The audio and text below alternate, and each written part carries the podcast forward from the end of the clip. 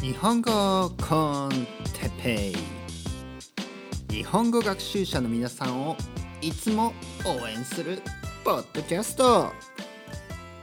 今日は東京について多分2回目。はい皆さんこんにちは。日本語コンテペイの時間です。元気ですか？元気いっぱいですか？元気が有り余ってね。って感じですか？それとも元気がなくてしょんぼりって感じですか？しょんぼりね？しょんぼりってなんかこう小さくなってですね。元気がないような音音？音音とかこと人のことをねしょんぼりっていう。しょんぼりしてる。ね？例えばど何？てっぺいくんそんなにしょんぼりしてね？しょんぼりしてっていうのはなんかこう元気がなさそうにね。うん。僕は元気ありますよ、ね、今日元気いっぱいです。あの体調いいですね。体調がすごいいいです。なんでかな？よく寝たからかな？ね？それとも少し、えー、前向きになってきたからか。そうどうなんでしょうね。前向きになっている。ね？前向きになっている。少しこうポジティブになってきたんですかね。うん。まあ今日のタイトルにもありますけど東京ですね。東京あの東京のことを考えるとね僕はポジティブになってくるんですね。はい。それぐらい東京が好きなんですね、えー、皆さんもご存知の通りですね。えー、まあ長く聞いてくれてる人はご存知の通り僕はあ東京出身じゃないんですね。僕の出身は九州、ね、九州。九州ってとこです。九州っていうのはあのまあ行ったことある人ない人ねいろいろいるかもしれないですけど、えー、南の島です、ね、島っていう感覚は正直言ってあの日本人にはあんまりね九州が島という感覚はないです。なぜかというと、まあ、日本全体がまずあの島なんですけどあの本州、えー、本州ね本州っていうのはメインのあの東京とか大阪があるとこ本州でね本州。そして九州。そして四国そしてあと北海道ね北に北海道があります。あのそのことをね島って考えてないんですね。島と思ってないんですね。もちろん日本は島国日本は島国って言うんですけどあ、ま、実際あの感覚としてはないです。島っていう感覚。うん。全部島だから。ね。島っていう感覚なくてそれで島って普通日本日本人が島っていうとあの小さい島。小さい島がたくさんあります。ね、日本には小さい島がたくさんあってでそういう島の出身のことをね、えー、出身の人はあの僕は島の出身ですって言うんですね。ね例えばあのうんの子かな。あの僕島のこと 島のことあんまり知らないですね。島のこと。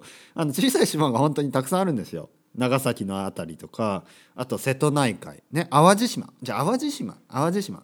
淡路島っていうのは神戸からね、えー、少し行ったところにあります。淡路島。で例えばそこの人とかはまあ僕は島出身ですね。あどこですか？淡路島ですね例えば。まあ淡路島も大きいのでなんか島って気はしないですけどまあとにかくね島ってそういうことですよ。小さいところ。だからね九州の人が僕は島の出身で例えば僕がねあ僕島の出身です。九州って島です。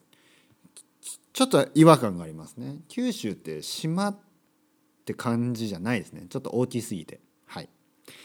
まあちょっと話がそれましたが、えー、僕は九州出身です、うん、だから東京じゃないんですね。東京は遠いんですね。東京に初めて行ったのは僕が18歳の時、ね、18歳の時に、えー、大学生になりました。なので大学にね行くため。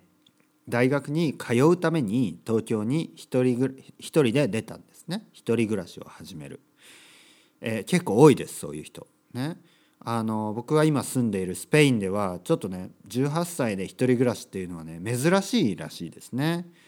アメリカとかまあイギリスでも結構よくあることなんですけどスペインではですね結構ねみんな家から家からねえー、通える範囲の大学に行く人が多い。ね、あとはまあまあいろいろな理由はあると思います。いろいろな理由はある。一人暮らしをしてもねあの家の近くに住んだりするんですね。家の近くに親のね。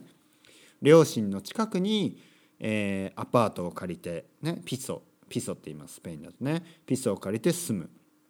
でね毎毎週ね毎週週末には、えー、実家に帰るんですね。親と一緒にね食事をしたり。まあ僕からするとちょっと変、ね、僕からするとちょっと変。でスペイン人からすると僕の方が変。ねそんな感じ。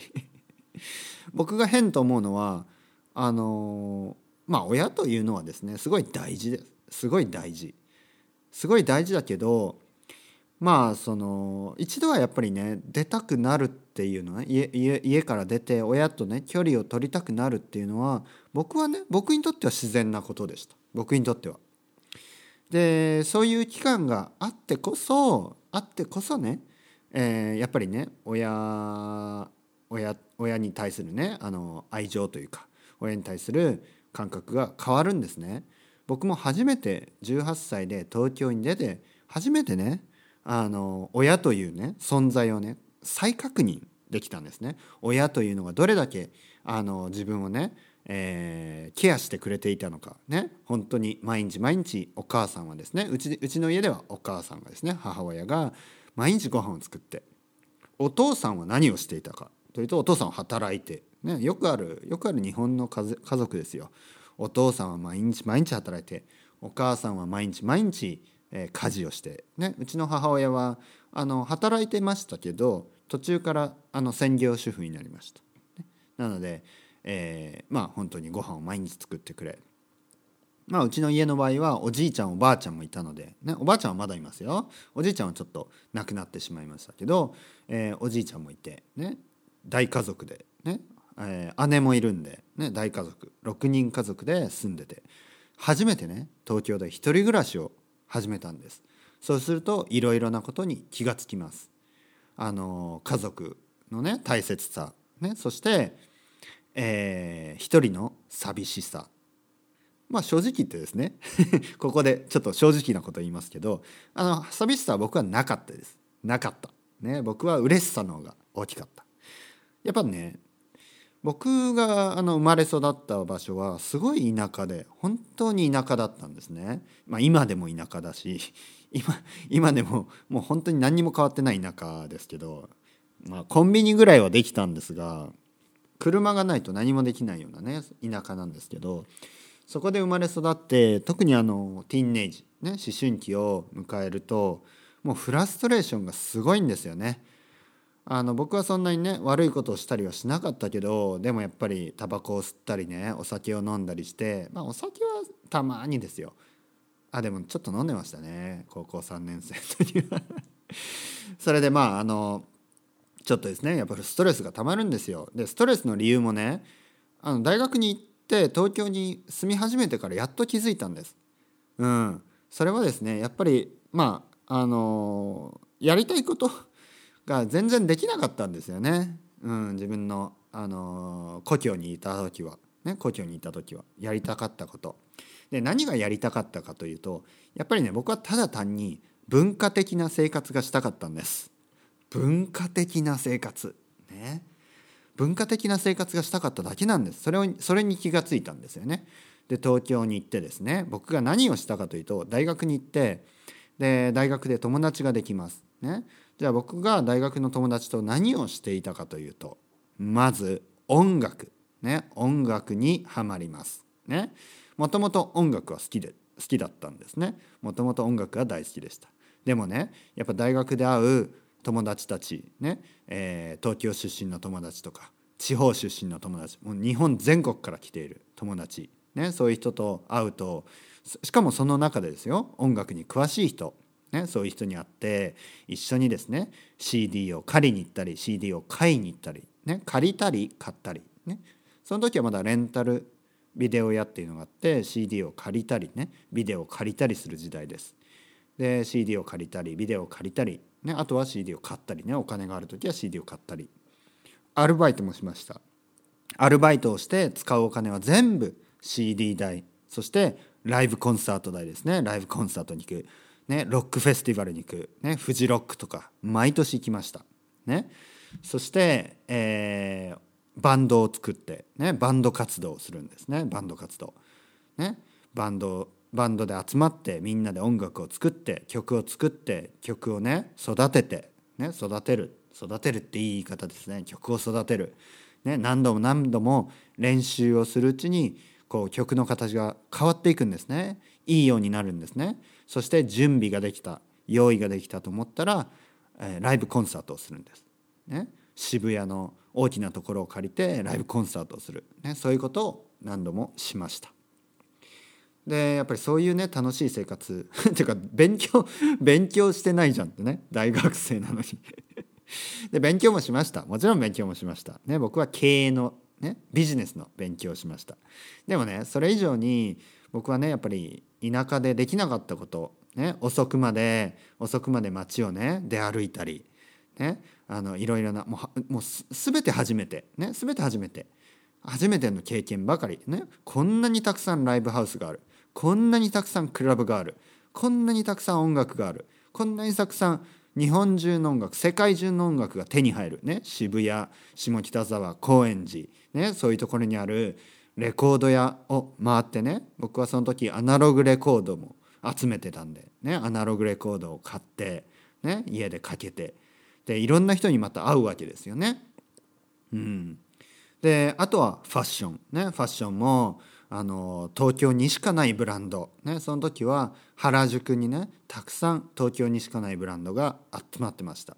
ね、で東京にしかないブランドもあるし世界中のブランドがあ表参道そして青山、ね、その辺に集まって。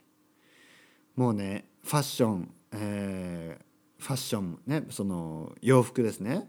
あの古着も古着ね、えー、まあ古着っていうとちょっとなんか響きは良くないんですけどまあアンティークねこう、まあ、よく言えばアンアンティークのね、えー、悪く悪く言えばただ古い服。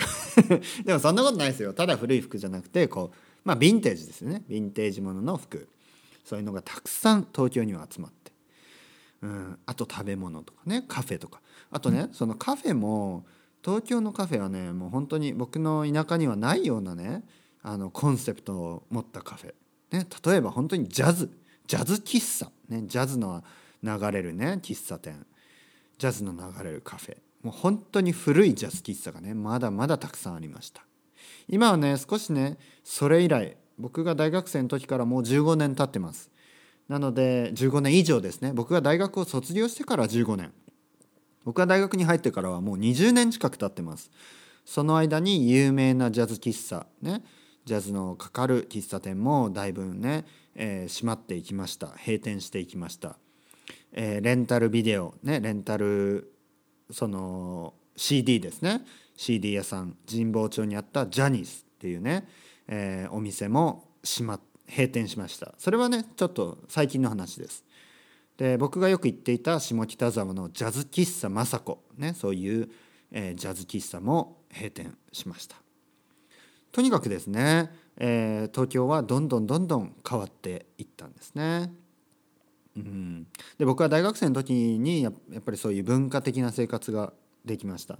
それでいてねそれでいて文化的な生活ができてでねであの全然自分そのまあ僕みたいな人たちがたくさんいたような気がしたんですね。でまあいたんです実際ね。いたんです。でねでででちょっと話はあの飛躍。飛躍っていうかちょっとあの時間はね時間がちょっと、えー、過ぎるんですけど、えー、僕はロンドンに行きねえ大学を卒業してまあいろいろねそう音楽活動とかしながら僕はね文化的なことを活動をしながらね生活をします。ね、その間に、えルームシェアとかをして、ね、あとは外国人の友達とかもたくさんできてですね。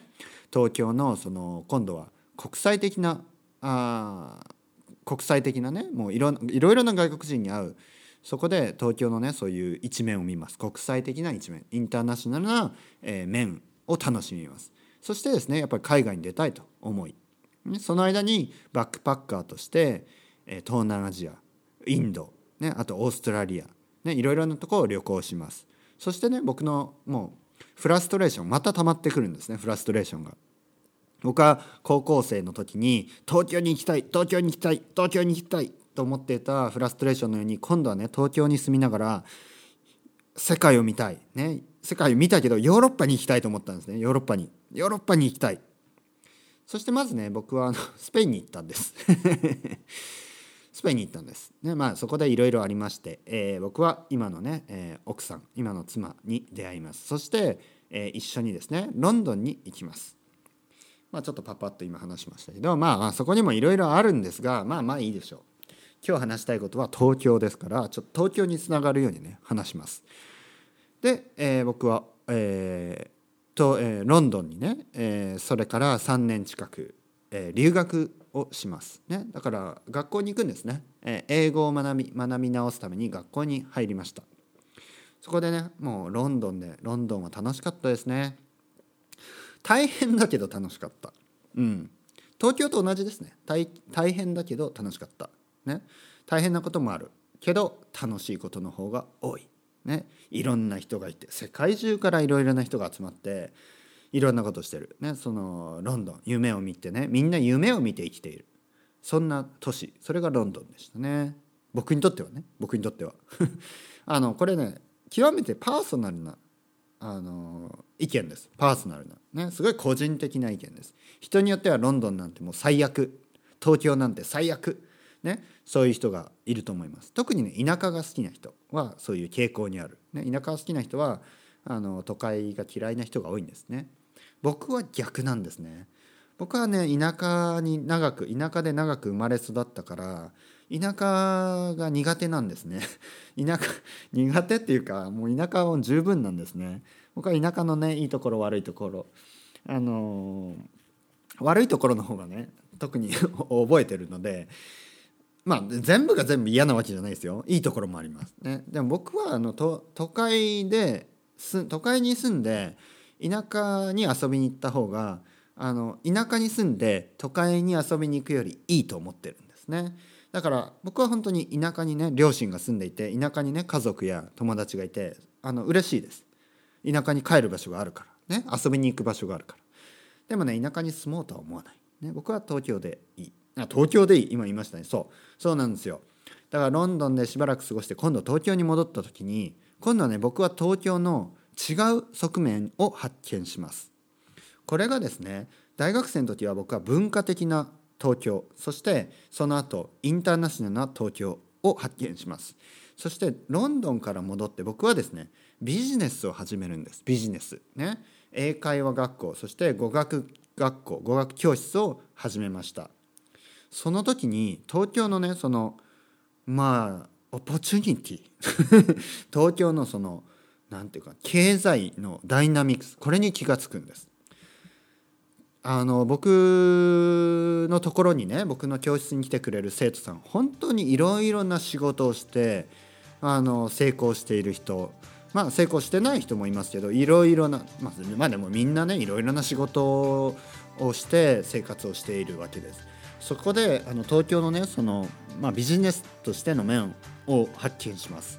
そしてあの僕自身もですねあのとあの東京でねあのもうお金を得るわけですよ。